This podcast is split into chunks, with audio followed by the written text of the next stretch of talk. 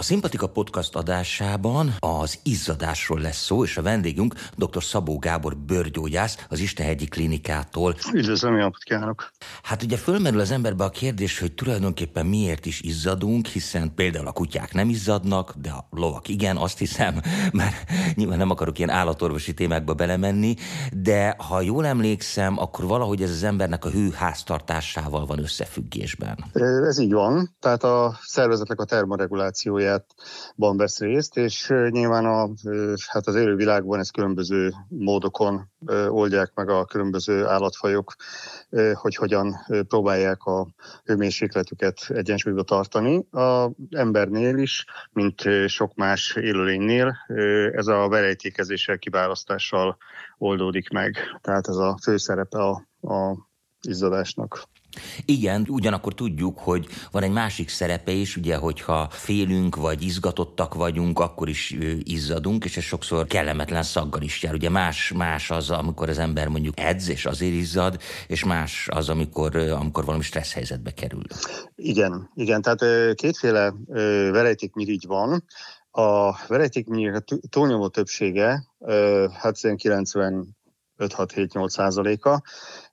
Ez úgynevezett ekrin mirigyek, uh-huh. amelyeknek a ténylegesen a szerepe valójában a főháztartáshoz kötődik. Az ő váladékok szinte kizárólag vízszerű, folyadékszerű váladék, ami kikerül a bőrfelszíre, és az onnan való elpárolgás folytán jön létre ez a, ez a hűtő effektus.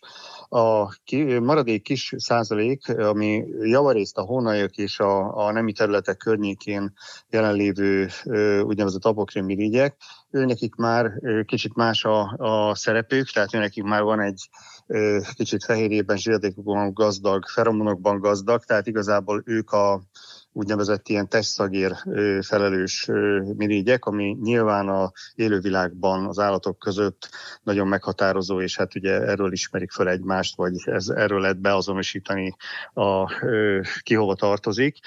Embereknél is ugye ez megvan, csak hát ennek a szerepe már valójában nem ilyen irányú.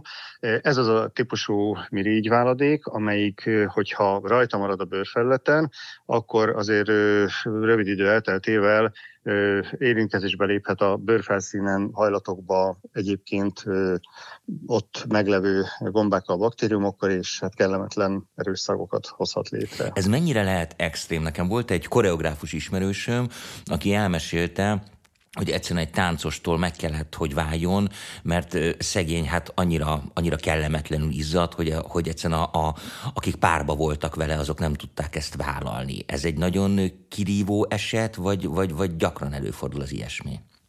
Hát, hogy gyakran talán nem mondanám, de va előfordul, igen, tehát nem, nem teljesen számít ritkaságnak, hogy valaki extrém módon izzad. Ez, ez egy egyéni sajátosság, részben magától a, izzadságmirigyeknek a beidegződésétől is függ, illetve hát a terhelés minőségétől is.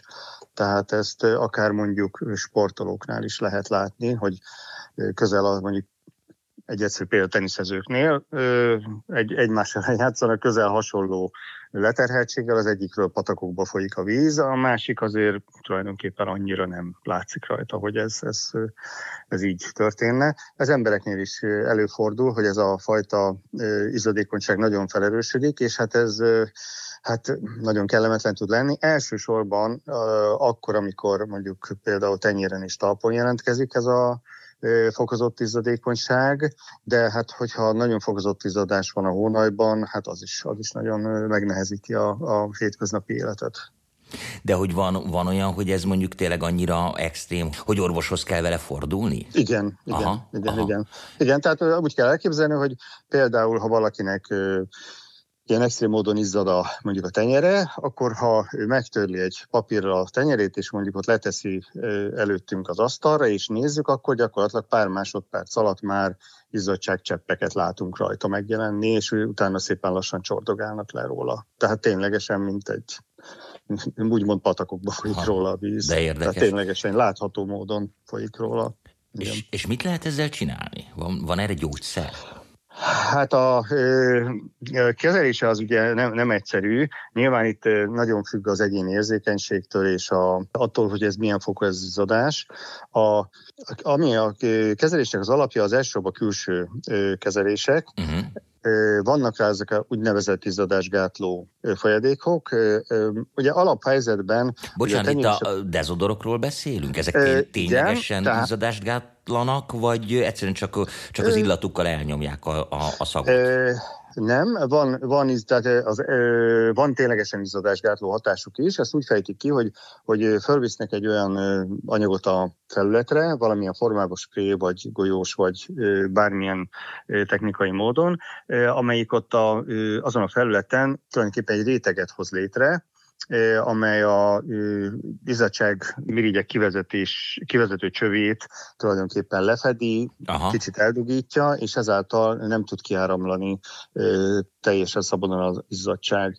Ez ugye az a, hát ilyen kicsit ilyen rossz hírbe keveredett alumínium vegyületek voltak azok először, elsősorban, amik erre alkalmasak voltak, tehát ők ebben a tekintetben nagyon jól ö, működnek, csak mivel az utóbbi időben hát úgymond divat ö, is lett egy kicsit, hogy az alumínium terhelésünket csökkentsük azáltal, mivel hogy élelmiszerek formájában egyébként is elég sok alumínium kerül a szervezetbe, és azért ez ennek ö, nem jó, hogyha nem szabunk gátat, ezért hát a ö, rezodoroknál elkezdték hát előtérbe helyezni azt, hogy hát legyen alumíniummentes a dezodor, és hát egy gyártó különböző technikai változtatásokkal megpróbálják ezt a fajta hatást alumíniummentesen létrehozni. Tehát ő nekik ténylegesen a felületi elzárása a funkciójuk, és mellette pedig, hogyha illatot akar valaki, akkor valamilyen illatanyag van belekeverve. Doktor úr, hadd kérdezek egy naivat, de hogy tényleg az emberbe fölmerül felületi elzárás, és ez, ez nem baj? Tehát, hogy az emberben ilyen kényszerképzetek vannak, hogy eldugul a locsolós cső, és akkor az valahol máshol kipukkad. Úgy gondolom, hogy ekkora, tehát az irodalomban leírnak azért olyat, hogy, hogyha valami, nagy területen egy ilyen hatás megvalósul, akkor máshol egy kicsit fokozódik ez a működés, de én azt gondolom, hogy tulajdonképpen itt ilyen tenyérnyi területről beszélünk, egy-egy hónai esetében, jó esetben, aminek hát a hiánya úgy a szervezetre, szervezet összességét nézve semmiképpen sem lehet mérvadó, Egyébként is tulajdonképpen a hónai izzadásának már hőháztartásbeli funkciója nem nagyon van. Tehát, mert hát tulajdonképpen a hőháztartásunkat nem így oldjuk meg, hogy Igen. most izzadunk, vagy nem izzadunk, és azon kívül elég nagy testfelületünk marad még erre a célra. Tehát még hogyha valaki mondjuk sportol, ahol forszírozott az izzadság, és mondjuk éppenséggel a hónaljába pedig valamilyen úton, módon ez le van gátolva, akkor sem hiszem, hogy a szervezet szempontjából ez bármi némű nagy hiányt jelentene. Világos. Ugye arról kezdtünk el beszélni, hogy hogyan lehet meggátolni az izzadást, akkor, akkor a dezodorokat kilőttük. Mi van még? Igen, hát ami ö, ö, általánosan elterjedt és eléggé ö, és nagyon hatékony, tulajdonképpen ugye ez a, a botox kezelés. Aha. A botox kezelés az egy nagyon régi kezelési forma. Régen a neurológusok használták különböző izomműködések gátlására, illetve különböző korrekciókra. Aztán egy a pár évtizede elkezdett beszivárogni az esztétikai kezelésekbe, ahol a mimikai ráncoknak a korrigálására lehetett nagyon jól használni, és hát mint minden anyagnak a, a használhatóságát, ugye a használat, illetve hát a használók derítik föl.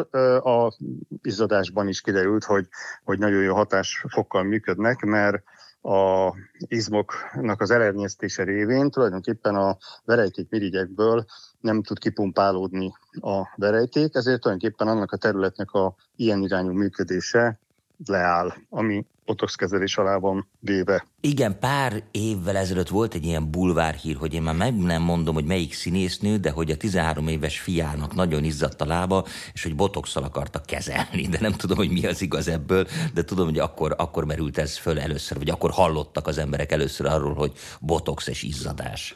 Igen, igen, igen. Tehát van, létezik, működik is. Nyilvánvalóan területenként el, nagyon eltérő a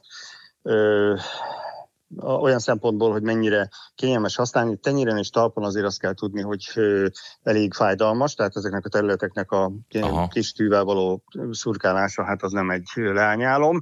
Nyilván, hogyha valamilyen érzéstelenítési eljárással ezeket lehet érzésteleníteni, lehet egyébként, akkor azért megoldható, és, és működhet a történet. Világos. Van-e más lehetősége az embernek? Igen. Hogyha... Tehát a lényeg az, hogy valamilyen módon ezen a területen levő fagyú, illetve ilyen rejtékmirigyeket hát működésképtelenni, vagy tönkre kell tenni uh-huh. őket. Régebben voltak akár sebészeti műtéti eljárások is kísérletek arra, hogy itt ezt a területet verejtékmirigymentessé tegyük, de a, utána kialakultak azok a fajta elektromosságon alapuló technológiák. Itt, ami az egyik leghatékonyabb, a rádiófrekvencián alapuló technológia, amivel tulajdonképpen ezeket a verejtik mirigyeket tönkre lehet tenni, tehát abban a rétegben, ahol ők elhelyezkednek, ilyen kis elektromos impulzusok, rádiófrekvenciás impulzusok révén őket véglegesen tulajdonképpen le lehet állítani, mert a működésük, illetve hát a, a egyáltalán szerkezetük tönkre megy, és nem lesz alkalmas arra, hogy verejtéket termeljen. Ez is egy nagyon hatékony eljárás. Ennek az a nagy előnye, hogy ellentétben mondjuk a botox kezeléssel, amit időnként ismételgetni kell, ez a kezelés viszont végleges. Tehát, Aha. hogyha egyszer megtörténik ez a kezelés ezen a területen, akkor onnantól kezdve nem fog tudni izzadni az a terület.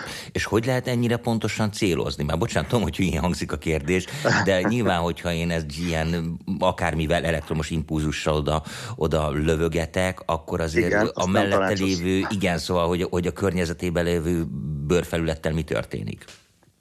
Ö, nem történik semmi. Nyilván ez egy speciális eszköz, ö, aminél a pontosan meg van határozva az a ezek úgy kell elképzelni, mint egy ilyen kis tűpárna, Aha. ami a bőrbe behatolva egy adott mélységen, ez az adott mélység az, ahol a, azon, azon a területen a verejtékmirigyek elhelyezkednek, ott fognak ők egy ilyen rádiófrekvenciás impulzus tulajdonképpen réteget egy-egy villanásszerűen kialakítani, ami a, abban a rétegben elhelyezkedő verejtékmirigyeket tulajdonképpen tönkre teszi. Hmm. Tehát ez, ez a, a felszínnek semmiféle, és a lejjebb lévő rétegeknek semmiféle károsodása nem jön létre, csak ott abban a rétegben a verejtékmirigyek fognak károsodni. Tudod, ez minek számít? Tehát, hogyha most húzok egy vonalat onnantól, hogy nem tudom, műtét és kozmetikai beavatkozás, tehát, hogy tudom, hogy buta a kérdés egy kicsit, de hogy ez mennyire komoly, vagy mennyire kell erre fölkészülni? Hmm, nem műtét. Aha. Nem műtét, ez egy kozmetikai beavatkozás. Aha. Tehát ez, ez szintén ugye érzéstenyítésben történik, tehát annak a területet azt fájdalommentessé kell tenni, mert nyilvánvalóan nem szeret Bocsánat, a, te, a területet azt kiválasztja ki? Tehát én azt mondom, hogy nekem az orvos. Aha. De jó, nyilván én oda jövök egy problémával, hogy kérem szépen nekem nem tudom, nagyon, nagyon izzad a tarkom, most mondtam valamit, és akkor ezt, ezt önök megvizsgálják, vagy lehet ezt tesztelni? Lehet tesztelni. Lehet tesztelni, tehát van egy úgynevezett ilyen jódkeményítő próba, ami egy színreakciót hoz létre a adott területen, ami pontosan megmutatja, hogy melyik az a terület, ahol ez a fokozott izzadás működik. De anélkül, hogy, hogy izzadni kellene a betegnek? Hát, anélkül, ha fokozott izzadása van, akkor izzadni fog akkor Ja, értem, aha, oké. Okay. de, de hát, hogyha... Ha, Világos, persze. Ha valaki egyébként nem izzad, csak szoktam néha izzadni, annak általában ez nem olyan nagy probléma. Tehát mondjuk a, tényleg a leggyakoribb gond, egyébként ugye a hornaizzadás, tehát azt kell elképzelni, hogy például nőknél, de férfiaknál is, az egy komoly, komoly probléma lehet, hogy mondjuk egy munkához, vagy egy alkalomhoz felöltözik, és gyakorlatilag 5 perc múlva egy tenyérnyi elázott, kívülről láthatóan elszíneződött ruhaterület van a hónalja környékén. Tehát ez, ez, ez, ez nagy probléma. Tehát egzisztenciálisan és egyáltalán életvitelszerűen ez komoly gond tud lenni. Sok ilyen betege van, akik ezzel a problémával jönnek? Hát a sok nem sok az egy relatív fogalom. Én pontosan most nem ismerek statisztikákat, de az biztos, hogy kevesebb, mint amennyi valójában van. Tehát Aha. biztos, hogy több ember nem tudja, hogy ezt lehet kezelni, fél esetleg a kezeléstől, próbálkozik mindenféle ilyen dezodorokkal és egyéb dolgokkal, vagy egyszerűen egy idő után elfogadja, hogy ez van, és, és nem, nem tud vele mit kezdeni. Biztos, hogy lényegesen több ilyen probléma van, mint ahányan ezzel elindulnak, és a megoldást keresve orvoshoz eljutnak. Aha. Jó, doktor úr, nagyon szépen köszönöm. Egy utolsó kérdés, hogy egyébként Igen? az életmód, étkezés, vagy italfogyasztás, az mennyire befolyásolja ezt? Most tudom, tehát nem arról van szó, hogy nyilván, hogyha az ember megiszik a nagy melegben egy, nem tudom, egy, egy üdítőt, vagy urambocsá, egy korsó sört, akkor az azonnal ki kijön rajta, tehát izzadni kezd. Uh-huh. Azt is tudjuk, hogy a kávétól például izzadni szoktunk, bár ki tudja miért. Lehet ezen a téren is valamit csinálni? Hát egyénileg nyilván érdemes megtapasztalni, hogy mindenkinek, hogy mi, mik azok a hatások, amik nála provokálják Csípős ezt a például. Tünetet. Ez Igen, tehát szemben. akkor azokat, azokat a hatásokat kerülni érdemes.